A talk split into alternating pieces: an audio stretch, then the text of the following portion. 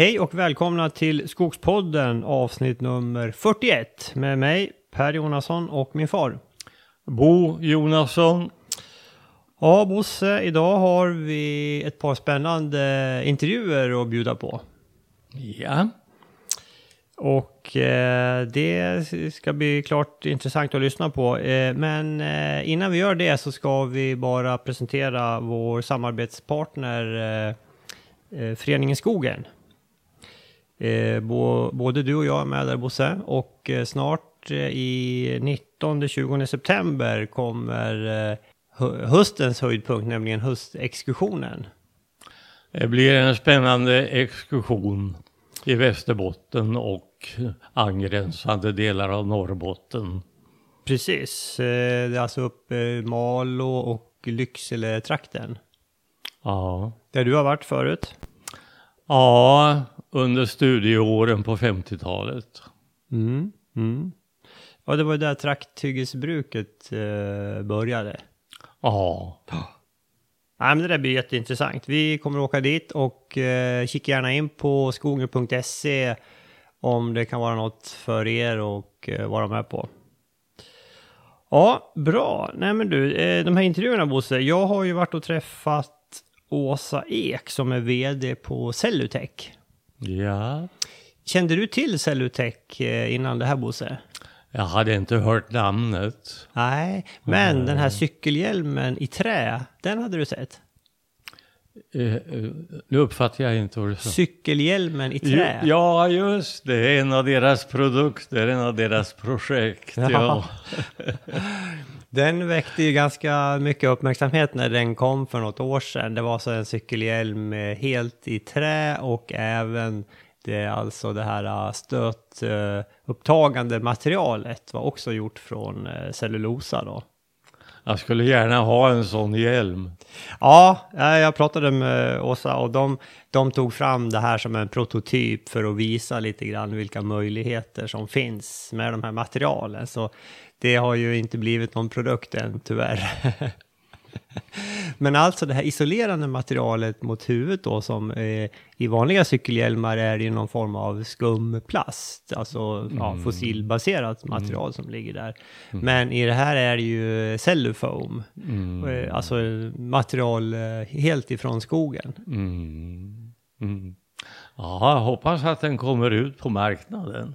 Ja, ja men Åsa berättade det att den här väckte ju mycket uppmärksamhet och de, de fick ju ja, många intressenter eh, kring det här materialet. Eh, Så det var ju en bra grej. Mm. Så det här företaget Cellutech, det befinner sig alltså mitt emellan forskningen och industrin kan man säga. En, liksom en sluss då för att ta det här extra steget från forskningen till att det kan bli en, en, eh, en produkt som går att tillverka och sälja. Ja. Mm. Jättespännande och det här är ju... Jag träffade ju Åsa och, och eh, ett antal kollegor till henne. Det här är ju unga, välutbildade, framåt killar och tjejer som eh, ja, brinner för det här med, med de här materialen. Jätte, jättespännande verkligen. Ja, ja. Nej, men det, det är väldigt intressant och, spännande hela den här utvecklingen som pågår. Alltså. Ja. Det, och det är ju någonting helt nytt. Ja, det är det ju. Jag menar, när man tänker på svensk skogs och träindustrin, man ser framför sig de här stora bruken som producerar massa och, och, och, och papper och tidningar och så ser det ju inte ut längre. Nej, nej. Så såg det ut för, för 20-30 år sedan, men, men det sker en, en stor förändring. Mm. Och det är ju där ett företag som Cellutech kommer fram. Vi nämnde ju också det här äh, Wallenberg äh, Wood Science Center. Som, det är ju helt otroligt. Alltså här nu, bara för något halvår sedan stoppade alltså Wallenbergarna in ytterligare in 400 miljoner kronor i det här. Och, och tidigare har de ju startat upp det här och skänkt mycket, massor med pengar alltså. Det är ju, ja, det är ju över en miljard säkert totalt. Stiligt. Ja, mycket. Väl använda pengar hoppas jag. Det hoppas vi.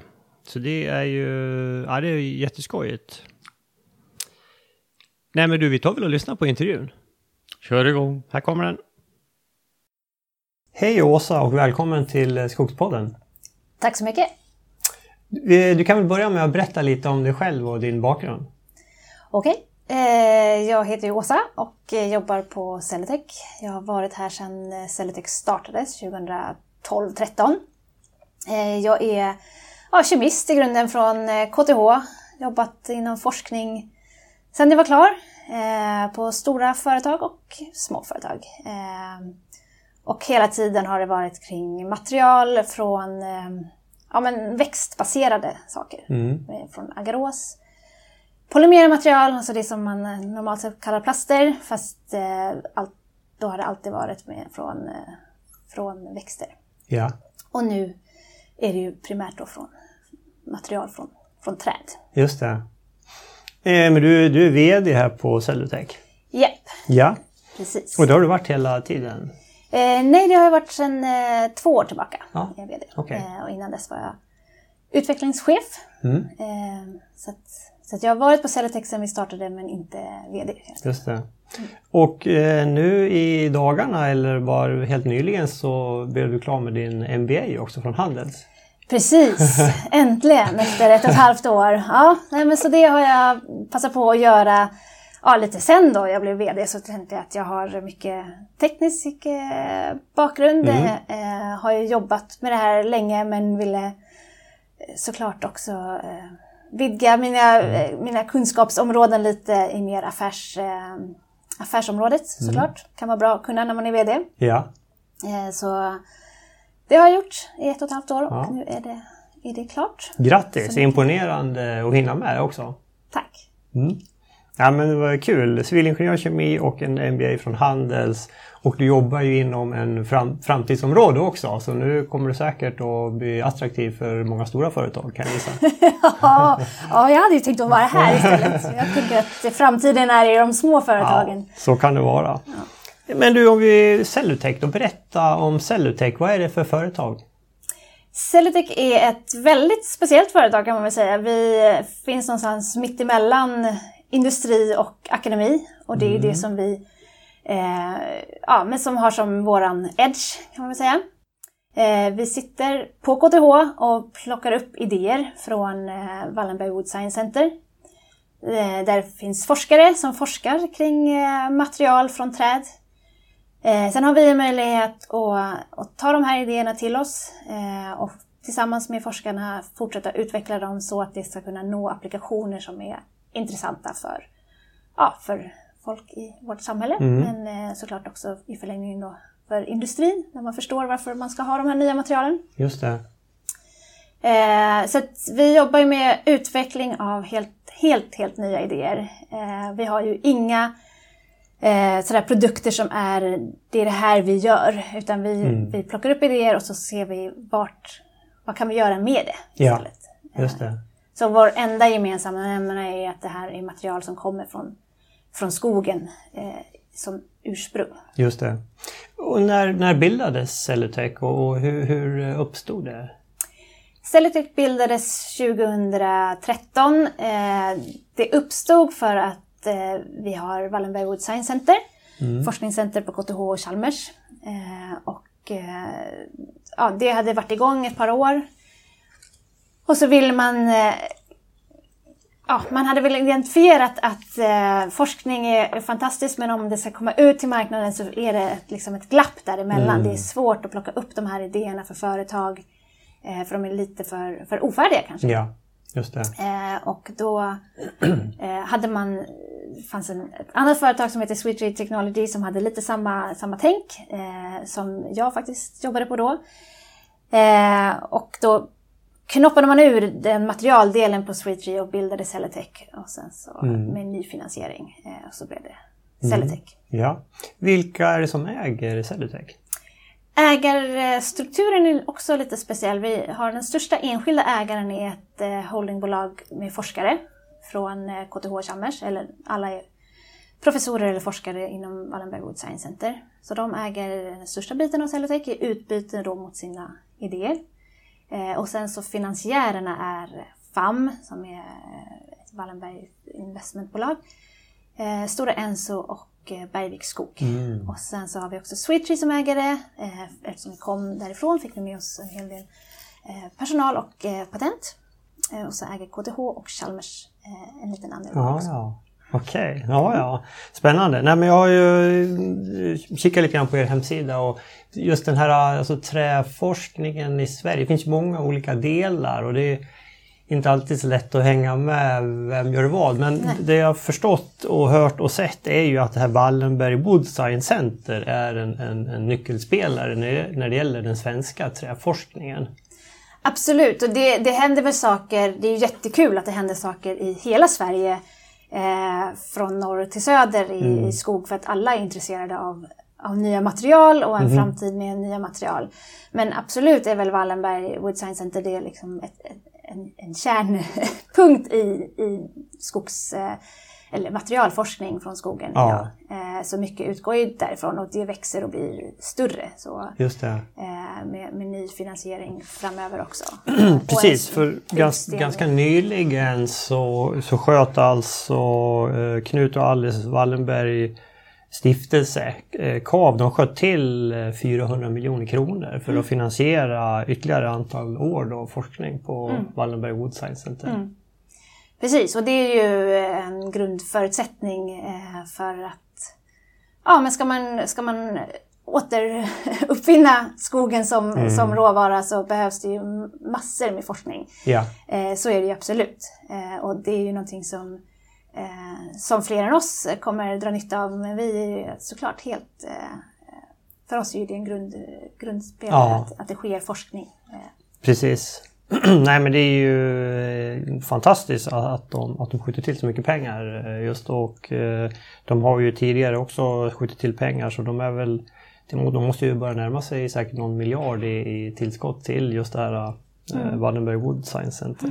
Betyder det här att när det gäller de bolag som ni så att säga för vidare idéerna då ligger Stora Enso ligger nära till hands då antar jag som en av, av samarbetspartnerna? Absolut, de, ligger, de är ju också en av de som finansierar vår verksamhet. Eh, de ligger nära till hands i de, eh, de områden där, där det är intressant för dem. Men Cellutech har ju inte, är ju inte, eh, vi är ju inte en del av Stora Enso. Eh, utan vi försöker ju plocka upp ja, men områden som... Vi konkurrerar ju inte på samma områden kan man väl säga. Nej. Men, men det är såklart att, att det ligger ju nära till hands för oss att samarbeta med Stora Enso. Mm, mm. Hur eh, samarbetar ni med andra forskare runt om, eh, inte bara i Sverige men även alltså internationellt?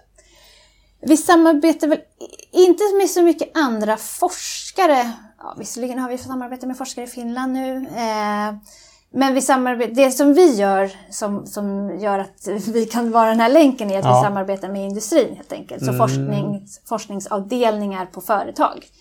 Eh, För att testa materialen i riktiga applikationer och lära oss vad, vad som behövs för att det här ska bli intressanta material. Ja. Eh, Så det gör vi jättemycket. Och det, då är det ju absolut inte bara i Sverige utan det är i, i hela världen. Ehm, Så att forsknings, forskningsbolag eller bolag som, de behöver inte ens ha så mycket egen forskning men de vet vad de vill ha av ett material. Mm, Där har vi våra främsta samarbeten. just det. Hur många anställda är ni? Eh, Vi är åtta anställda Mm, nu. Och jag håller på att intervjua folk nu Ja. så vi kommer fylla på så det är ju superkul eh, tid nu att vara inne i, att Mm. eh, växa och eh, ja det är jätteroligt faktiskt att se hur mycket, mycket talangfulla människor det finns. Ja, skojigt. Och den här, eh, det pratas ju mycket om den här väl, alltså, högkonjunkturen som är i hela skogsindustrin. Märker, märker ni av det också från ert håll? Hur tänker du då? Att jag ska... Ja, men alltså om vi, om vi tittar på företagen går för fullt. Både massa, papper och, och timmerindustrin tjänar bra pengar, priserna höjs. Smittas det av liksom på i er värld också? Jag tror att det smittas av en, en allmänt positiv känsla för att skogen har ett värde och att man kan göra mycket av den. Att det inte är... ehm, Ja, men, någonstans så var det ju som att man, man tänker att man måste göra nya saker, papper är på väg ner, det kommer inte finnas Mm. kvar i framtiden. Jag tror att det, om man har som utgångspunkt att vi måste göra det här för att rädda en industri så blir det en annan känsla än om vi gör det här för att addera till en, en redan bra industri. Ja. Och det är en mycket roligare del att, Ja. att vi gör det här och det andra är kvar. Så Mm. att, eh, det finns ju en, en positivare anda när, när, när befintliga företag, när det går bra och Mm. allting är... Och då, då finns ju nästan ett större intresse att driva, driva på framgång. Mm. Ja, men så att jag vill hellre addera det här eh, till någonting än att eh, man känner att vi måste göra nya material för att det är den enda, enda möjliga framtiden. Mm. Eh, För jag tror att, att eh, papper, sågade träprodukter, alla de har ju... Där konkurrerar inte vi. Vi vill ta, vi vill ta bort eh, ja, den, den oljebaserade plasten Ja, helt enkelt. Och, och se att här finns det massor med fler områden som, Ja. som trä kan ha, eh, göra nytta. Ja, ja precis.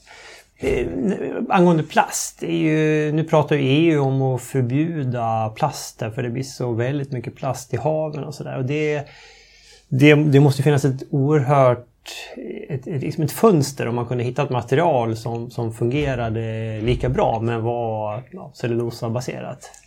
Absolut. Eh, och då är det ju såklart, eh, den tekniska delen i mig säger, fungerar lika bra som vad? För plast är ju så oändligt Ja. vitt begrepp. Eh, men jag tror att det är väl det som vi försöker tänka på. Hur, varför gör man material? Vad ska material användas till? Vi har lite av slentrian sen plasten introducerades någon gång på 50-talet använt den till, till allt. Ja. Vi använder den till engångsartiklar. Eh, Plast lever i naturen plus 450 år. Eh, Det är en helt orimlig sak att man ska använda någonting i, i en minut för att äta, eller tio minuter för att äta sin måltid och sen så kommer den bli kvar i 450 år. Eh, Då kanske man kan tänka, tänka annorlunda. Till sådana saker behöver man inte ett material som är så länge. Men man ska, det kan ju finnas andra applikationer där, där man kan återvinna det på ett bra sätt och där det kan finnas kvar. Så att jag tror inte att Ja, vi kanske inte behöver ta bort alla material gjorda av plast eller oljebaserad plast, men vi kan definitivt fundera på vad hamnar i naturen och vad, hur ska man tänka då? Och kan man både ta det från naturen och låta det återgå till naturen så har man ju ett helt annat tänkande än om man plockar upp olja och tillför någonting som inte har någon, någon plats att ta vägen. Mm. Så ett mer cirkulärt tänkande kring hur man, hur man bygger upp material eh, redan från designstadiet är ju nödvändigt om man ska kunna fortsätta Ja. producera material. Märker du att industrin börjar tänka på det här sättet som du just nu resonerade?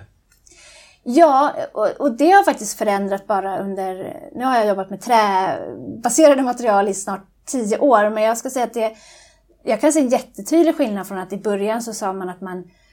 Ja, vi tittar på det här, men det var liksom inte riktigt eh, av hjärtat som man gjorde det. Men Nej. nu är det så, vi måste göra det här. Våra kunder accepterar inte att vi förpackar saker och de måste ta hand om eh, frigolit som, eh, som, de, som bara är ett problem och som ingen vill se. Nej. Så nu handlar det inte längre om att ett företag skulle göra det här för att kunna vara de enda som har en miljövänlig profil, utan nu är det mera när kan vi få det? Mm. Varför, ja. Så det har ju varit ett stort skift med att det inte bara är fina ord utan att det verkligen är någonting som man, som man vill ha. Kul. När, när liksom hä- händer det här skiftet då? Är det liksom något år sedan eller har det liksom kommit successivt? Nej, jag tycker det kanske har kommit successivt. Det kan ju vara så att eh, många organisationer har byggt upp sina... Eh, har blivit, det handlar ju mycket om kunskap också. Ja. Och sen tror jag att alla de här skiftena måste gå lite parallellt. Det måste finnas... Man måste ju förstå att det finns produkter som man kan, när det blir verklighet, att man ser saker komma. Att det, det finns lite alternativ. Då blir det ju mer realistiskt att tro på det. Ehm, ja, och sen så lär sig organisationer att eh, kunderna kommer efterfråga det här. Det är ingenting som, det är ingen fluga som passerar utan det är någonting Nej. som, som man vill ha. Så jag kan inte säga att det hände för ett år sedan men Nej. det är absolut en eh, mycket större intresse. Och, Eller mer gediget intresse. Säga. Men du, då, då kommer vi in på lite grann av de produkter som ni håller på och, och forskar och utvecklar i just nu. Då. Du, jag kom ju hit, jag fick ju följa med ner på labbet och ni, du visade ju här tillsammans med Mikaela. Och det, det var väl alltså eh, Cellufoam? Precis, eh, och det är väl det materialet som vi har kommit eh, längst med. Eh, där började vi faktiskt för flera år sedan med ett helt eh, nanocellulosabaserat skum. Mm. Eh, nu vet jag inte om, om dina lyssnare vet vad nanocellulosa är. Men, det ja, men gärna, du får gärna förklara det för, eh, som om jag vore en femåring. ja, precis. Eh, Ja, det, är, det är inte på något sätt ett nytt material, det har alltid funnits där. Det, finns, det är liksom cellulosas minsta byggsten. Man kan säga att cellulosa har sin molekyl men sen så organiserar den sig i, i fibrerna som vi känner igen, som vi gör papper av. Mm. Men sen kan man varje fiber kan man eh, trassla upp eh, och få fram nanofibrerna. Så mm. man kan frilägga de mindre strukturerna. Och då kan, mm. får man fram en väldigt liten eh, byggsten Eh, och den tycker vi är intressant för där kan man bygga helt nya material som får helt nya egenskaper. Mm. Eh, den, utseendemässigt så ser det ut som en, en genomskinlig gelé. Eh, om man har de här små, små, små nanofibrerna för de är så tunna så att de inte syns. Så här du, har, vi, uh, du har det framför dig där. Det är svårt, ja, kanske inte så radiomässigt att titta på ett, ett prov. Mm. Så där började vi för flera år sedan och så började vi skumma den här gelen och göra ett, eh, ett eh, lättviktsskum material. Mm. Mm. Eh, sen har vi jobbat med det i sådana här olika samarbeten för att se kan, ska vi använda det i blöjor eller ska vi använda det i medicinska produkter eller ska vi använda det som isolering? Ska det vara mm. förpackningsmaterial? Eh, ja, vi gjorde en, en hjälm bara för att vi skulle ha en produkt helt gjord av trä tillsammans ja. med skogsindustrierna. Mm. Eh, den gjorde att vi fick jättemycket uppmärksamhet för det här skummaterialet. Mm. Eh, så efter det så fick vi ganska mycket kontakter med olika företag som såg att okay, kan man ha en hjälm så kanske man kan ha det i, i olika applikationer. Mm.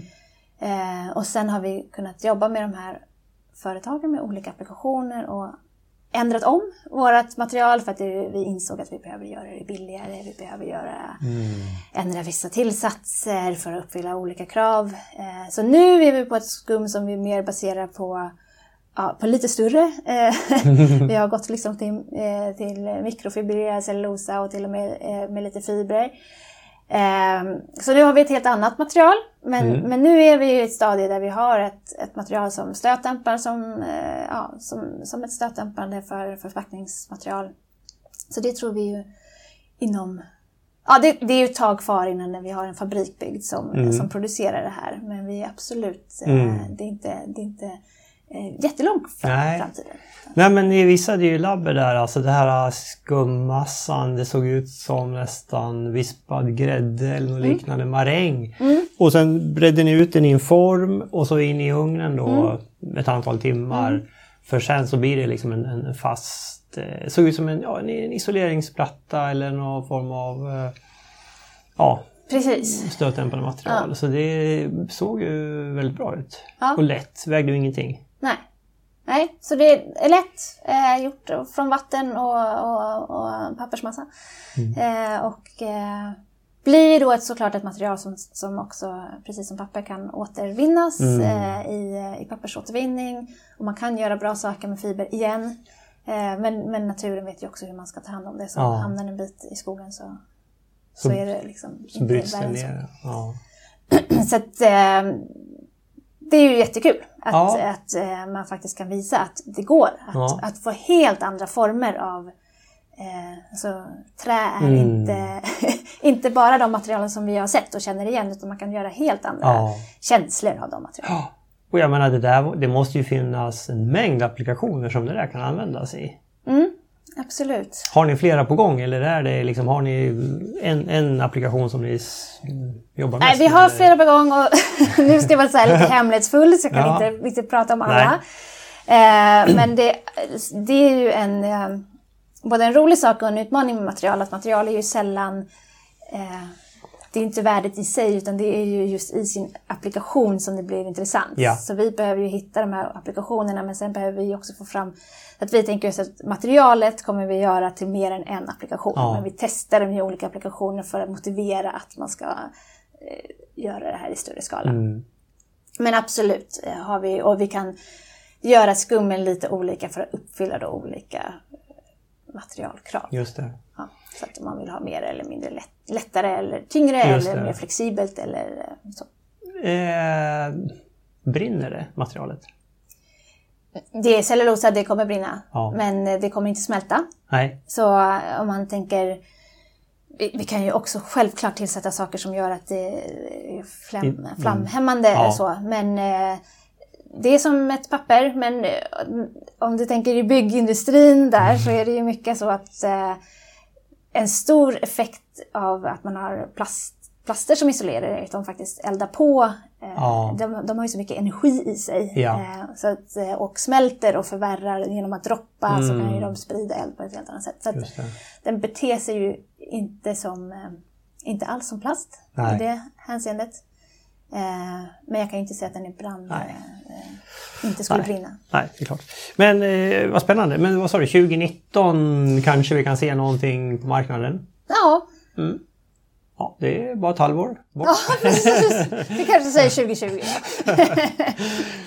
Nej men vad kul. Ja men det är ju, det där, den kändes ju klockren verkligen. Eh, sen hade vi ju något här, eh, cellulosabollarna. Japp. Och du hade de här i en liten eh, burk. Mm. Det var alltså små, små genomskinliga som små kulor. Mm.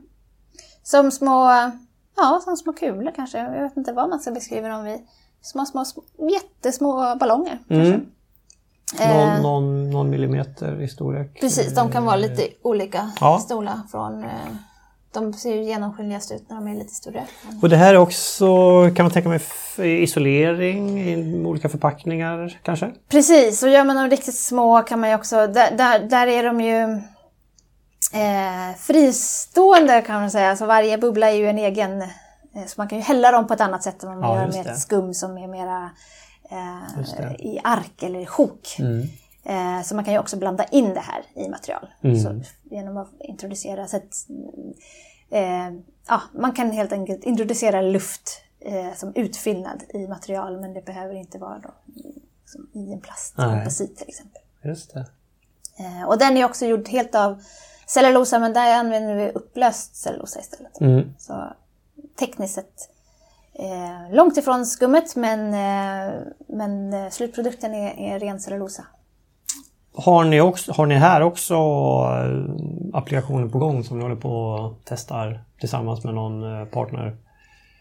Ja, här har vi testat lite olika, olika applikationer, men här ligger vi lite längre ifrån. eh, En, en jätteutmaning för oss är ju att göra det här i tillräckligt stor skala för att kunna testa. Och det är ju alltid det när man, ehm, när man gör en process så har man sin labbutrustning och sen så får man fram några liter så testar man det på Ja. fem sekunder och sen tar det ändå ganska lång tid för oss att göra ny och sen kanske man får tillbaka att ah, men det skulle vara bättre om de var lite mindre eh, de här sfärerna och så ska vi försöka ändra så att de blir det och så gör man någon liter och sen så testas den. Så att vi har, eh, där begränsas vi lite av vår produktionskapacitet kan man säga. Ja. Eh, så att, eh, och det är ju så med material att de såklart måste testas för att man ska kunna veta var man ska någonstans. Ja. Men, men eh, där har vi lite färre samarbeten just nu än vad vi har med skum. Mm. Mm. Men vi har testat faktiskt väldigt, det har varit väldigt olika, olika saker. Mm. Och de kan ju faktiskt komplettera varandra som du sa. Att det här kan man ju liksom hälla på i slutet då för att liksom runt någon produkt som ska ligga skyddad till exempel. Ja. Sen hade du ju en spännande grej här, magnetisk cellulosa. Eh, som du också visade här eh, tillsammans med en, en kollega. Berätta, eh, vad är det för något? Precis, i magnetisk cellulosa är ju något helt annat. Såklart då använder vi nanocellulosa som eh, eh, där man kan sätta fast små magnetiska nanopartiklar på cellulosafibrerna eller fibrillerna. Eh, och det, den här syntesen, alltså när, när man bildar de här små magnetiska partiklarna görs på cellulosa så de växer liksom ut från, från cellulosan och det gör att de hamnar på specifika platser. Och därför kan man tänka sig att cellulosafibrillen blir som ett, eh, ja, men ett halsband med liksom pärlor av, av magneter på. Mm. Eh, och det gör det ganska intressanta de magnetiska egenskaper. Men här är vi ju inne i liksom i helt andra, en helt annan applikationssfär. Ja. Jag tittar på mot eh, högtalarmembran, var, eh, forskargruppen då på KTH eh, med Rickard Olsson i spetsen som, som gjorde det. Men Ja. vi har tittat, haft samarbeten kring om man kan göra, mm, alltså få in säkerhetsdetaljer till exempel i papper. Att man kan då, som värdepapper, liksom, att man kan på ett magnetiskt sätt se om att man, att man har någonting. Och man kan också tänka sig medicintekniska produkter Mm. där man kan få en diagnostik med, med magneter. Så det är ju, eh, där är man ju ganska långt ifrån det, det rena trät. Eh, Ja. Men det är spännande, spännande att ha den, så diversa saker. Mm, mm, mm, absolut. Eh, en annan produkt som eh, man läste en hel del om när den kom här för något år sedan kanske, det var det, var det här med genomskinligt trä. Ja, precis. För det kommer från er också? Det kommer ju inte från, jag skulle säga alla de här idéerna som kom, jag verkligen påpeka att det kommer inte från oss utan det kommer från forskare på, på VVSC men vi, eh, vi jobbar vidare med Just det, ja. Eh, precis, och eh, där pågår det supermycket forskning just nu och det är ju ett oerhört spännande material att kunna få trä genomskinligt. Eh, vi, vi har eh, samarbete nu med forskargrupper som håller på med det där. Eh, det är fortfarande lite i sin, sin linda. Eller Ja. det, där är det ju verkligen så, vad kan, man, vad kan man göra om man kan göra trä genomskinligt? Vad kan det här användas till? Och, och hur ska vi använda det här? Och, och, och varför vill man ha det? Och, eh, att man kan få bär, den bärande kraften i trä, eh, styrkan, eh, men kombinera det med en helt annan egenskap. Eh, så där är det ju jättespännande men också jätteutmanande att hitta, eftersom det är inte en produkt som finns idag som man ska Nej. då liksom ett till ett ersätta så kan man säga att här behöver man ju också titta på var skulle det här platsa? Eh, hur ska man använda det? Så det, det är väl ett av våra tidigaste forskningsprojekt. Eh, men samtidigt har vi supermycket stöd där från eh, Wallenberg Wood Science Center där det pågår på, på många olika, i många olika grupper där och att de har jättemycket eh, fokus på det. Aha. Så, så där kan ju det ske. Eh, det, är ju, det, det är ju lyxigt med att, att vi har liksom ett pyttelitet företag och samtidigt kan vi vara nära Mm. eh, den här grundforskningen där det verkligen sker. För de, de finns här i närheten också? Wallenberg Wood Science Center. Ja, de sitter i två, två hus bort. Mm. Ja, just Så, eller ett hus, ja, i samma... Vi, kan, vi har en korridor emellan oss. Ah. Ja. visst, hur många forskare är de där ungefär? Åh gud, vad kan de vara uppe i? Alltså hela eh, forskningscentret är väl i alla fall 70, 70 personer, kanske mer. Ja, det är nog mer än så. Ja.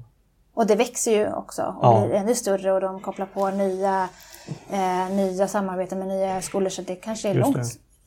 Det. var ju dåligt att inte jag vet den här siffran men de är många i alla De fall. många, Ja. för det är ju både KTH sen Chalmers och jag tror Linköping också numera och kanske Umeå. Precis, så det, det, Mm. och några från Stockholms universitet så det, det, Ja. eh, Det är ett stort gäng. det är stort. gäng. Eh, En annan produkt som jag såg på er hemsida det var det här med alltså uh, Cyper, eh, su, förlåt, su, eh, super, ha, superhydrophobic surfaces. Precis, svårt ord. Ja, och vad, jag, vad säger man på svenska? Superhydrofoba ytor. ja, eh, det är en superhydrofob yta är en yta som vägrar ta emot vatten. Så vatten kan inte vara på ytan. Eh, och då bildar vatten bollar helt enkelt. Eh, och det, eh, våran superhydrofoba yta görs, den görs inte från cellulosa utan från ett vax. Mm. Eh, vi sprayar på ett vax och den får en kristallstruktur som gör att, den, att vatten inte kan väta ytan. Mm. Eh, och anledningen till att det fortfarande finns i vår portfölj då är ju, fast den inte kommer från skogen, är ju för att är såklart en, en nackdel ibland med cellulosa eller skogsbaserade material är att de är väldigt hydrofila, att de Mm. gillar vatten. Så om man vill använda dem i applikationen där de inte ska där inte vatten ska bli ett problem så kan Okej. man vara tvungen att ytbehandla dem på något Ja. sätt. Och då är det här ett sätt att på ett miljövänligt sätt kunna få totalt vattenavsättande. Ah, och det, sen är det väldigt roligt för att vattendroppar helt enkelt hoppar av de här ytorna. De kan, liksom, man Mm. kan spela, de kan liksom inte alls smeta ut sig så de bara fly, ja, Det är som att hälla vatten på bollar. en gås. Precis. Naturen kan ju det här själva. Mm. De, de, de har ju många sådana eh, material. Alltså, eh, det finns ju något blad som gör det här eh, naturligt, att inte vatten kommer väta dem. Och Mm. Just lotuseffekt säger man ju Ja. till exempel. Mm. Som att prata med en politiker tänkte jag säga. Ja. Vatten på en gås är bättre. Ja, men såg ni hade en liten film på er hemsida där också hur man ser den här vattendroppen. Precis, liksom den åker, Ja. vi kör kulbana med den. Ja. Okej, okej, så det är mer en, en, en hjälpprodukt liksom. Men det kommer alltså inte från skogen. Nej, den gör faktiskt inte det, men den, den hjälper skogens material att bli ännu bättre. Och fin, eh, finns det, har ni några ytterligare produkter som vi inte har pratat om? Som ni håller på med? Vi har faktiskt ett helt gäng ytterligare produkter som vi inte pratar så högt om just nu. Ja. Eh, så vi plockar in, eh, ja, det kan handla om ett antal idéer varje år Ja. eh, som vi utvärderar, vi patenterar, eh, vi går vidare med. Men eh, ja, sen pratar vi inte så högt om dem i början för Mm. att kunna komma lite längre innan vi går ut och pratar. Mm. Eh, så vi har väl, eh, vad är det, ja, i alla fall 13 olika liksom, tekniker som vi, Okej. som vi har i vår portfölj. Ja, just det. Men, eh, Men det är de här riktigt- fem som ni... ja, men som har om. kommit till ett läge där vi liksom kan, kan ta på oss mer samarbeten i dem Ja, och så. just det. Ja, spännande. Så att det är mycket olika saker. De är ju väldigt olika de här idéerna. De är inte, liksom, det blir inte samma... Vi är inte ett företag som gör liksom en produkt. Nej. Utan vi, vi plockar upp forskning och ser var produkten är och sen behöver vi som sagt leverera det vidare för att det ska kunna bli Hur, hur, hur gör ni liksom urvalskriterierna vilka ni ska gå vidare med? Vilka idéer som Ja, för jag tänker det, alla forskare som, som håller på med sin grej tycker att den säkert är roligast att, att jobba vidare med. Så ni, må, ni måste ha massor med uppslag som ni, som ni kan jobba med. Hur väljer ni ut om ni Precis, hur väljer vi ut? Det är en jättebra fråga och eh, vi har liksom inte en modell för det. Men ofta så handlar det om att vi gör en initialbedömning. Är det överhuvudtaget möjligt att, att patentera det? Ja. För att det kan ju vara jättebra eh, uppfinningar, ska jag inte säga, utan jättebra publikation. Man, man kan ha gjort ett forskningsarbete på Mm. någonting. Men det kan ändå vara väldigt svårt att eh, ur patentaspekt få ett bra skydd för det. Ja, Eh, och för oss är det lite ett krav. Om man inte kan få något, något som helst skydd för, för ett område så är det, eh, ja, men då är det svårt att, att motivera att lägga pengarna på det. ja, Så att ibland är vi de tråkiga i det, att vi säger att jätteintressant forskning men vi kan inte skydda det här så därför, eh, därför kan vi inte motivera att gå vidare. Så det är ju en, liksom, den första saken. Eh, och sen så kan det ju också vara att vi behöver ju se någon slags eh, möjlighet till att det ska kunna gå att skala upp det och göra, göra det större. Ja. Se en framtid att det här... Vi förstår ju alltid att det har ju aldrig varit fokus när man gör det eh, som grundforskning. Då, och det bör inte vara ens fokus, Nej. men man kan ju också i, i vissa fall bedöma att det här är faktiskt det kommer aldrig kunna bli en stor skala. Mm. Eh, den är jätteintressant ur, ur ett, liksom, för att förstå ett samband. Men det kommer aldrig kunna bli ett, Mm. Nej. material som, Nej, som går att sälja. ja precis. Ja. Har ni några kommersiella produkter ute på marknaden? Vi har inga kommersiella produkter ute på marknaden. Däremot har vi sålt eh, tekniker vidare. Men, Okej. men eh, det finns ingenting som, Nej. som eh, konsument kan se. Nej, och det här vi började prata om, cellufoam, det är kanske det som ligger närmast. Ja, det, Ja, Absolut. vad bra. När det gäller innovationer och utveckling, tycker du är vi tillräckligt innovativa i Sverige när det gäller skogs och träindustrin generellt? Oj! är vi tillräckligt innovativa? Ehm, gud, ja du. Det, som sagt, det finns ju... Det kanske är vad lägger man i innovation? För att, att, att det sker massvis med forskning som är superintressant. Det gör vi ju. Eh, det finns många som sedan jobbar med att få ut nya produkter. Eh, men innovation, om innovation är att man också liksom tar en idé och gör den till kommersiell framgång. Eh, så är det ju fortfarande så att det tar jättelång tid och måste ta lång tid. För det är inte enkla, det är inte enkelt att göra det här. Nej. Ehm, så att det finns nog plats för hur mycket mer som helst. Ja. Eh, jag tycker, men jag kan ju inte se att det finns något annat land som matchar oss. Liksom. Alltså, jag ser inte så, oh, men där gör de det här så otroligt mycket bättre. Nej. Jag tänker bara att det finns, finns mycket kvar. Men ligger Sverige bra till då, tror du, internationellt? När det gäller den här typen av, av forskning och utveckling som, som du håller på med? Ja, det tycker jag absolut att vi gör. Mm. Eh, absolut, men det, det är ju också någonstans tror jag att det är, har man skog i sina länder så, så har man en känsla för att det är också ett, ett material man vill jobba på. Ja. Om man är, sen finns det ju samma typ av material men, men man kan ju, det finns ju cellulosa i alla växter. Så Mm. det är såklart att man kan, man kan jobba med det även om man inte har skog. I, i- Mm. men, men jag tror att det finns i de nordiska länderna en inneboende eh, liksom, trygghet i att det här Ja. är en, en råvara som vi har Ja. och som vi vill göra någonting med. Just det. Man brukar ju, Finland brukar man ju nämna att de ligger ju i, långt framme när det gäller skog och träindustrin. Ja. Är det samma inom det här med liksom forskning och utveckling? Känner du? Ja. Ja. Ja, precis. Så jag kan inte säga att Sverige skulle vara bättre än Finland. Och sen kan man ju alltid bara, åh titta de gör så där, vi gör så här. Mm. Jag tror att det finns, men det ska ju nog också vara, det ingår lite i spelet att man ska eh, snegla på någon annan. Ja. Oj, är de före oss? Så att man blir lite, känner sig lite jagad. Det är nog bara bra. Mm. Ja, men så är det nog. Så är det nog. Eh, du nämnde tidigare att du håller på att rekrytera in flera forskare till Cellutech. Hur ser du liksom på, den, på rekrytering av kompetens till eh, skogs och träindustrin och forskningen kring det här? Eh, vi sitter ju liksom i situationen att vi håller på med verkligen med forskning. Och, eh, och det, då kommer ju ut... Men det är ju helt fantastiskt. Vi har ju de här bra fors- stora forskningscentren nu och sen kommer det ut nyutbildade personer som faktiskt har jobbat med nya material från, eh, från trä. Och det, det händer ju nu för att eh, Wallenberg Wood Science Center har, har varit, eh, funnits i några år. Ja. Och, eh, så det kommer ut nya forskare. Eh, och då har ju vi en möjlighet att ändå erbjuda en miljö där man kan fortsätta att forska men komma närmare industrin. Eh, inte forska på samma sätt som man har gjort när man var doktorand men eh, jag har fått jättebra respons på de annonser vi har haft ute på som sagt otroligt mycket bra eh, kompetenta eh, forskare. Så att eh, jag ser inte det som ett stort problem. Eh, att, att, att det finns, alltså jag, jag ser inte kompetensförsörjning som ett stort Nej. problem just nu, men där samtidigt så är det ju såklart, såklart eh, det behövs ju alltid fyllas på. Ja.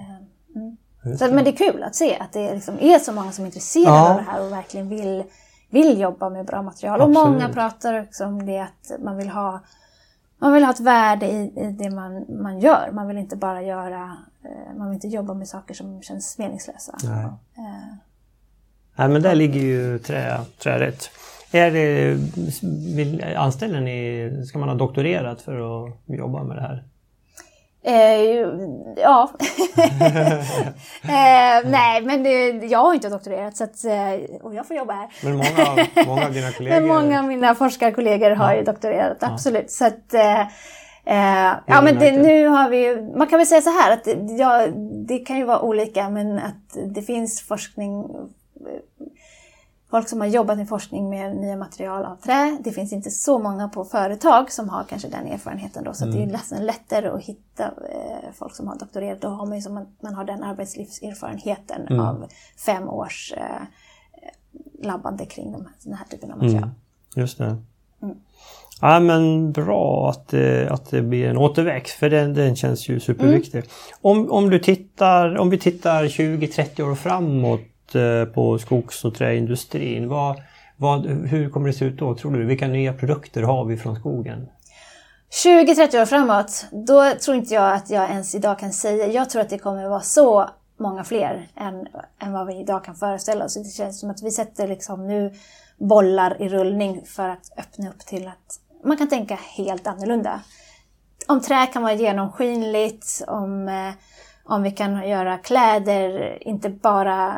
Vi gör ju redan kläder av cellulosa, men det finns så mycket mer. Vi kan ha mjuka produkter, vi kan ha Ja, jag vet inte, allt. Stora Enso säger ju allt vi kan göra av plast kan vi göra av trä imorgon. Och, eh, det tror jag verkligen på. Men jag tror att för att det ska bli bra så behöver man ju verkligen tänka på varför vill man använda det här materialet. Eh, är det för att, eh, alltså vilket problem är det man vill lösa? Eh, så jag tror att vi kommer det behövs den här forskningen, det behövs kunskapen om att förstå hur kan vi sätta ihop det här på smarta sätt. Eh, och sen så kommer det kunna det kommer liksom bara bygga på varandra.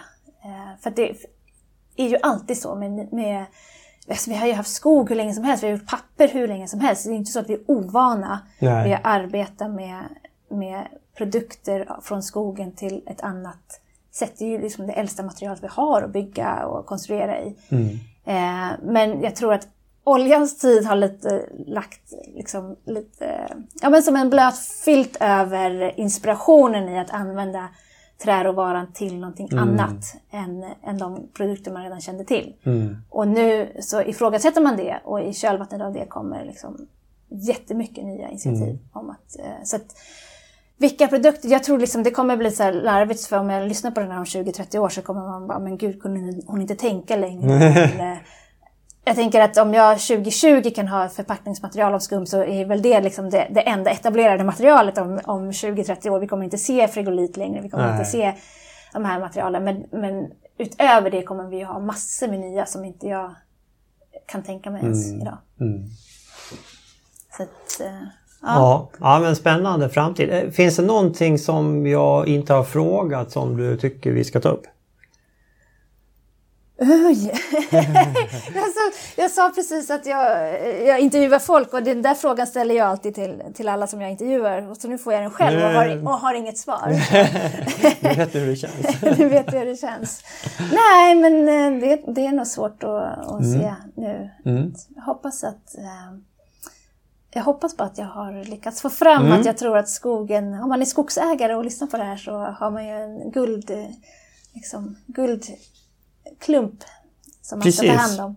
För det var lite, det var min, brukar vara min avslutande fråga vid intervjuer. Vad, vad, vad vill du skicka med till Sveriges 330 000 privata skogsägare? Vad, vad vill du skicka med för budskap till dem? Ja, men jag tänker att, att då har man ju skogen och det är den man ser. Och, och man tänker kanske liksom... Eh, jag förstår att idag är det lite svårt att tänka sig att de här cellulosasfärerna ska vara det som man, de säljer sina, eh, sina stora liksom, eh, areal till. Men eh, som sagt, 20-30 år så tror jag vi kommer se helt, helt annorlunda på det här. Och, eh, men, men den källan, att skogen ska växa och växa mycket och växa väl, är ju ändå grunden till att någonting av det här ska fungera. Så att ta hand om det ni har. Så kan vi försöka hitta på nya saker att göra med det. Ja, men eh, det var väl en bra avslutning. Eh, Tack så mycket Åsa för att jag fick eh, komma till dig och Cellutech. Tack själv, jättekul! Ja, så där lät det när jag träffade Åsa här för ett tag sedan. Vi, vi har ju några förkortningar som vi nämner. Eh, bland annat eh, MBA. Eh, du frågade Bosse, det är ju alltså Master of Business Administration står det för. Det är ju en vidareutbildning ja, på, på masternivå som eh, handlar om företagsledning kan man säga. Mm. I Sverige ges den ju av, av Handels och även flera andra, men eh, Mm. ja, det är, det är en eh, exklusiv utbildning för de som har jobbat ett tag och eh, i, i företagsledande positioner. Mm. Eh, KTH, ja det står ju för Kungliga Tekniska Högskolan Mm.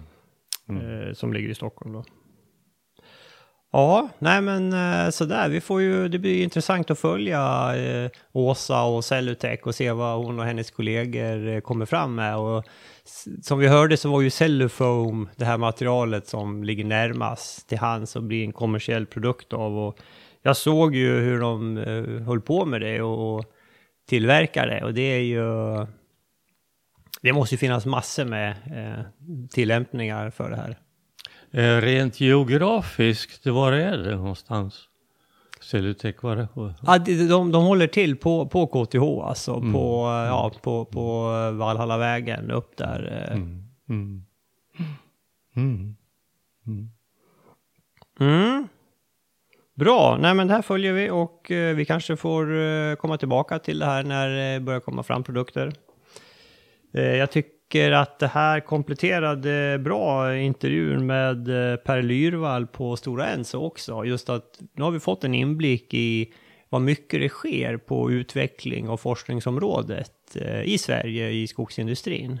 Vi, vi har ju noterat det här, den här väldiga optimismen som finns inom skogsindustrin.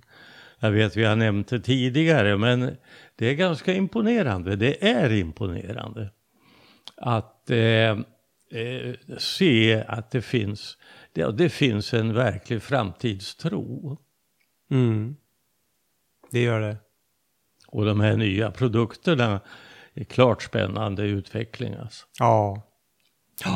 Ja, men vi ser ju att det händer på, på flera fronter. Det här med nya produkter, alltså isoleringar och, och material från skogen och sen även parallellt då med eh, byggandet i trä, trähus.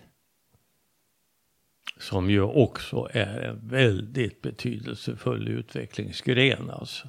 Ja. Jag menar just nu är det standard med eh, flerfamiljshus i betong och stål. Men om ett antal år kanske det blir tvärtom, att det kanske är trä som blir det dominerande. De får bygga en grund av betong, sen får de gå hem. Ja men precis, precis. Ja. Nej men det är roligt. Och sen så parallellt så pratar man om det här med införa ett plastförbud eh, inom eh, EU och även i, i andra delar av världen. Just att som, som Åsa nämner här, det är ju det är helt horribelt att vi kanske äter med plastbestick då i, i tio minuter, en, en måltid. Och sen ligger de i naturen 450 år. Ja. Mm. Ja, det är ju jättedumt. Utan det här är ju, det blir ju mer och mer eh, ja, cellulosa eller växtbaserat. Och det är ju det är positivt för, för skogen. Mm. Okej, nej men ska vi lämna det då och ska vi komma in lite granna på vår egen skog, Bosse? Vi, har ju, vi kämpar ju vidare med vår, eh, eller ja, nu är vi klara med, med vår sådden, med, med sådden, men vi har ändå, vi har lagt ner mycket tid på den och vi har reflekterat mycket över den och du har ju fört lite statistik här över regnet bland annat. Hur, hur ser läget ut? Ja, vi började ju alltså så den 28 april. Eh, och sen gick hela maj månad utan att det kom någon regn alls. Och det var dessutom varmt. Mm. Eh, och, men eh, 3 juni så kom de första regnen på Gusselborg. Eh, och då kom det 27 millimeter. Sen fortsatte det att regna. Så totalt hade det från den 3 till den 21 juni kommit 61 millimeter. Och eh, vi var ju och tittade på vår sådd då eh, ett antal gånger under den här tiden. Och de första plantorna som kom upp, då, det var, eh, det var den det var den 15 juni. Då hittade vi tre plantor. De var alltså, det var alltså sådd 28 april och 15 maj så hittade vi de första plantorna. Och sen när de här regnen kom, ja då, då, då, då hoppades vi ju att den här grodningen verkligen skulle få fart och att antalet plantor skulle öka. Eh, men nu blev det inte så, utan efter 21 juni så har vi återigen värme och torrt. Mm. Och frågan är ju hur det går med våran sådd. Eh, vi har ju gått händelserna i förväg så att vi har ju sått om i stort sett alltihopa en gång till. Och lagt ner ganska många dagsverken på det. Så att vi tror ju att det här ska, det här ska eh, bli ett eh, det ska bli tillräckligt mycket tallplantor för att det ska tillfredsställa oss. Vi ska ju påminna om det att förutom det att vi sår så har vi också planterat större delen av det här för våra förhållanden ganska stora hygget på 9 hektar. Mm. eh, planterat med gran 1200 plantor per hektar. Och eh, sen har vi ju sått alltihopa då, med tall. Eh, och avsikten är ju att få fram en plantskog med bortåt 8000 plantor per hektar. För att då vet vi att då får vi den typ av uppväxande ungskog som vi vill ha. Mm. Mm. Där älgen kan ta sin tribut utan att det egentligen eh, förorsakar särskilt stora skador. Ja. Nej, men det här, eh, vi sa ju det Bosse, det här blir ju lite grann ett test av eh, sådd. Eh, man brukar ju nämna just att man är så väderberoende eh, när man sår. Och eh, det här är ju ett extremår när det gäller torka. Så jag menar, i höst när vi ser hur det har gått så ska det bli intressant att se. För jag menar, klarar vi av att beskoga med sådd i sån extrem torka som det är nu, då måste vi ju anse att det är ju ett bra betyg då till såddmetoden som sådan. Ja, men visst. Eh, vi ska ju säga det också att det här har inte varit eh, någon mark som har varit lätt att beskoga för det är ganska stenigt. Eh, det, det, ligger i en sakta sluttning mot söder. Lägsta punkten ligger på 150 meter över havet och högsta punkten ligger på 175 som också råkar vara högsta marina gränsen. Så alltihopa det här det är vattenbearbetad morän. Mm. Och sten. Ja, precis. Speciellt i de uh, norra delarna är det ju mycket sten. Ja, ja, ja. Sen blir det lite bördigare söderut och, och lite mera vitmossa. Mm. Ja. Eh, vi påminner också om att här står ju fröträd. Ungefär 40 per hektar. Ja. En vacker fröträdställning. Ja. Med rejäla kronor. Så att eh, eh, här kommer ju att bli skog. Frågan är bara hur lång tid tar det. ja, just det. För om inte annat så kommer de här fröträden kommer att bestå den här marken. Alltså. Mm. Vi följer ju det här kontinuerligt så får eh, ta eh, i höst här får vi ta en sväng förbi och kika hur mycket av, av sådden som kommer upp. Definitivt, det är lika spännande varje gång. ja. Mm. Vi hade ju faktiskt, jag sa ju vi skulle ha flera intervjuer. Vi har ju faktiskt eh, en, en annan kort intervju. Vi var ju ute och tittade på det här tillsammans med Back Thomas Ersson från SLU. Ja visst, som har sysslat med beskogning, Ja, doktorerat. i maskinell plantering. Mm.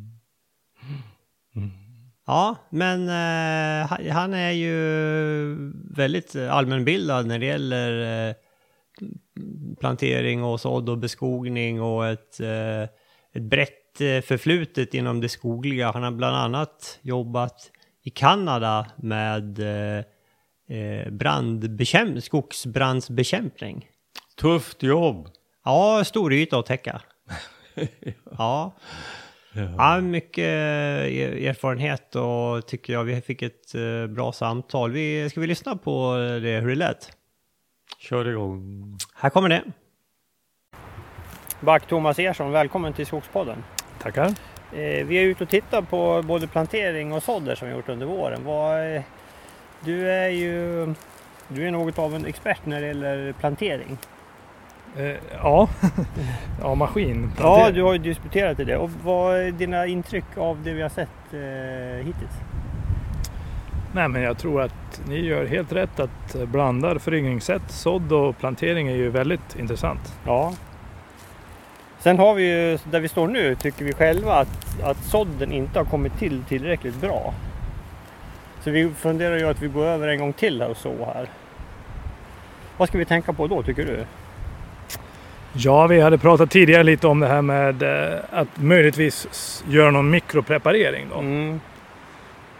Det är effektivare generellt, säger du? Ja, jo då, det är det. Att just skapa en liten, vad ska man säga, en liten hål, ett litet hål för fröet att ligga i och myllas över precis lite lagom. Mm. täckas över antingen av lite humus men annars blek jord då. Bara komma ner lite under ytan, någon millimeter eller två eller något där. Då ökar gr- grodbarheten. Hur, hur mycket ökar den då jämfört med om du bara lägger den på ytan? Ja, det får du titta i tidigare forskning. Men alltså det är då ingen sån tumregel? Nej. nej. Det, blir, det blir- bättre men eh, svårt att kvantifiera? Nej, jo, jag kan inte det. Nej, Det går att kvantifiera. okej. Just det. Ja. Ja, Bosse, har du någonting att... det, det, Du får Vi komma närmare. Du får komma närmare. vi, vi vill ju väldigt gärna ha en förskräcklig massa tallplantor mellan granplantorna. Vi, vi vill ju ha eh, antal 8000 tallplantor per hektar för Ja. att få ett stort urval och kunna bjuda älgen på det han tycker så mycket om. Ehm, eh, jag tror att eh, vi kommer att få ganska hyggligt med plantor här även om vi inte gjorde någon ytterligare åtgärd. Men nu har vi valt att vi ska ytså det här en gång till. Mm. Där här- vi står nu. Det här som Back-Thomas pratar om att mikropreparera och mylså. och- Ja, det, det är klart att, att visst, det är ju säkert ett, ett väldigt bra sätt. Då, och forskningen visar ju det att antalet plantor ökar ju starkt med mikropreparering. Mm. Eh, sen är det ju så att en stor del av den här marken det är ju bara sten i ytan så att Ja. det, det blir lite svårt att mikropreparera. Ja.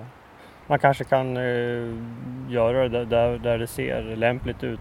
ja, man får försöka hitta de platserna. Ja, en kombination. Och det har vi ju delvis gjort här. Hela beskogningen här. Du har ju gjort, jobbat mycket med myllsådd och jag har mest ytsådd. Ja, eh, och, och vi ska ju säga det att mikropreparering det är ju att göra små gropar i backen. Ja. Till exempel med en fotbollssko. Just det, med dobbar. Mm. Mm. Mm. Och det är klart att, att forskningen talar ju klart för den metoden. Alltså. Mm. Ja.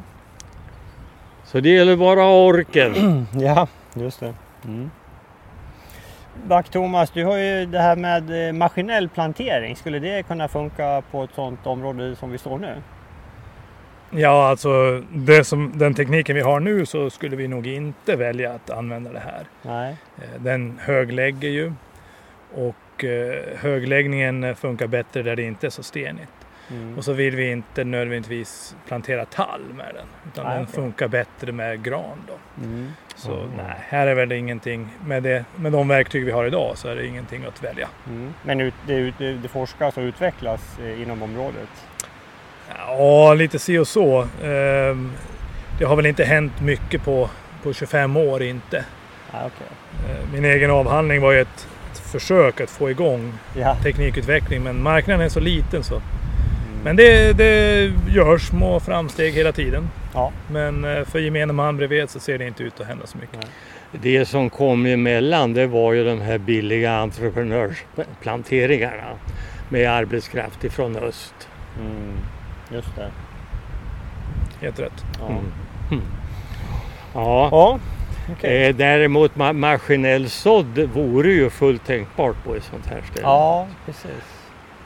Men det är inte så lätt för en enskild privat att kunna mobilisera den där kapaciteten då under de här veckorna, vårveckorna, Nej. då, då, som är aktuella. Ja. Och höstsådd, det- sa vi att det blir inte alls lika effektivt heller. Nej, det är ju alldeles uppenbart det, Mm. att, att det blir en lägre plantprocent. Ja, Mm. ja okej. Vad bra. Här, här har vi ungefär 40 frötallar per hektar. Vad säger du om det antalet? Jag har inga synpunkter på men Nej. jag kan säga att det är ju en, en tredje föryngringssätt. Alltså Ja. om man tänker sig naturlig föryngring. Vi har ju tre. Vi har plantering, sådd och naturlig föryngring. Ja. Ni kör alla tre här. Ja. Det kommer att gå bra. ja. ja, men det tror vi också. Det är vi helt inställda Ja. på. Vi så kommer oss. lövet däremellan. Ja. Det kommer att bli jättebra. Ja, det är bra. Okej. Tack så mycket, Back-Thomas. Ja, tack. Ja, där eh, hörde vi Back-Thomas och ja, han eh, var ju inne på samma sak som du sa Bosse, det här med att vi, vi gör ju faktiskt alla tre metoderna här alltså. Naturlig föryngring, plantering och sådd. Och eh, ja, vi kommer att följa alla, alla tre. och rapportera i podden. Jajamän. Bra. Eh, ska vi, är det någon mer Bosse? Vi kan ju konstatera att Äbin-rapporterna börjar komma in nu. Eh, än så länge bara för Götaland. Om man går in på skogsstyrelsen.se så kan man söka på ABIN så hittar man dem där. Vi tittade lite som hastigast på det igår och vi kan konstatera att det är väldigt höga betesnivåer fortfarande. Och Skogsstyrelsen gick ut i ett pressmeddelande där de också konstaterade att vi, vi har fortfarande en kraftig obalans mellan tillgången på foder och eh, klövviltet. Så det betas för mycket. Eh, av alla eh, områden i Götaland var det bara ett där man låg eh, under de här 5 procenten som man har satt som mål. Eh, 5 procent färska skador. 5 tänker du? precis, 5 färska skador. Var det, en, var det en av 31 totalt? Ja, det var va? det nog. Mm. Så på en av 31 ligger man då på 5 eller under. Eh, vi tittade igenom några, vi, vi gick bland annat in och tittade på Vimmerby där vi, där vi själva har skog och där låg vi nu på 13 procent färska eh, betesskador på tall. Mm. Vilket är på tok för högt. Ja, visst, det är helt ohållbart. Och eh, väldigt dålig tillgång på rase. Finns inte. Nej, Högsta rönnen är lika hög, hög som blåbärsplantorna. ja, och det, det ser man också i Äbin-rapporten här, för det står ju eh, hur mycket raser det finns där. Ja, så eh, nej, men gå in och kika på det här och se om eh, hur det ser ut för era områden och ja, var aktiv i, i älgförvaltningen. Vi, vi försöker ju vara det och det är ju Ja, med varierande framgång kan man säga. Det är ju lite granna jägarna som, som, som styr ganska mycket. Så, så är det ju bara. Ja, skogen är alltid i underläge i de här diskussionerna. Mm. Jägarintressena, de flammar, de är starka. De är starka och när det gäller avskjutningen så är det ju, de, de är ju, de gör ju mycket av jobbet. Så de har ju, där har de ju en styrkeposition naturligtvis. Och även om, alltså de, väldigt många, kanske de flesta jägare är ju även markägare. Men, men det känns som att det är lite grann jägarintresset som, som väger över ofta. Får man intrycket av. Ja, jo men visst är det så. Så det gäller ju att vi har ett fortsatt bra samarbete, men, men eh, ja, Bosse, du och jag anser, vi anser ju att eh, klövviltet bör skjutas ner betydligt mer än, än vad som sker idag. Ja men helt klart. Och vi har ju, Skogsstyrelsen pratar ju ofta om det här. Nu har vi ju Södra pratar ju ganska mycket om det här också. Nu senast här för någon dryg månad sedan så såg vi att ordförande i Södra, Lena Ek, hade haft något möte med Naturvårdsverket tror jag och eh, ja, hon, hon säger ju också att situationen är ohållbar. Det, det måste bli bättre för våra 51 000 medlemmar vill inte ha det så här. Det, det, det blir för stor eh, skada på eh, tallungskogen. Vi vill ju ha kvar tallen som skogsträd. Det vill vi, absolut. Och, och, och där kunde vi väl se en viss förbättring i Äbin-rapporterna. För där kan man även se hur stor andel av de magra markerna som beskogas med tall. Nu, vi tittar inte igenom alla, men lite översiktligt så tyckte jag det verkade som att det var en högre andel tall på mager mark. Det var ju ett projekt som drevs där av bland annat Skogsstyrelsen. Det hette ju kort och gott Mera tall. Ja. Kanske har det haft lite effekt. Ja, hoppas det. Och jag tror att det där är nog, det, det lever nog fortfarande det där projektet. Dessutom kommer det att etableras i Örebro och Södermanlands län. Mm. Ja, det är bra. Det är bra. Mm. Det är ett sätt att få upp eh, tallandelen och fodret. Ja. Mm. Nej, men in och kika på det där själva. Det, Svealand och Norrland har inte kommit än, men det kommer när som helst. Så håll utkik efter det på skogsstyrelsen.se. Jaha, nej men du Bosse, innan vi slutar så ska vi också eh, nämna vår eh, samarbetspartner Föreningen Skogen. Har ni inte signat upp er för höstexkursionen än så gå in och kika på den på skogen.se om det kan vara något för er. Vi kommer att vara där. I, annars Bosse, vi, nu gör podden ett litet uppehåll över sommaren. Och vi kommer tillbaka i augusti. Någon senare halvan på augusti där någon gång. Vi eh, håller det öppet när det blir. Men vi spanar in på eh, Instagram, Facebook och eh, Twitter. Där finns vi och eh, kolla av er eh, eh, podcast-app också så eh, kommer vi snart att vara igång igen. Har du någon speciell sommarhälsning Bosse? Att vi önskar att vi får en julimånad med traditionella lågtryck som kommer över Nordsjön och tömmer sitt vatten över oss då och då och släpper fram lite sol emellan. Ja. Ja, men det... Jag räknar med betydligt eh, ostadigare väder nu. Jag har ju precis installerat solceller så det... Om det blir mycket moln, det skulle inte förvåna mig. Jag ber om ursäkt på förhand. Ja, Bra, nej men eh, tack eh, för den här gången och eh, på återhörande.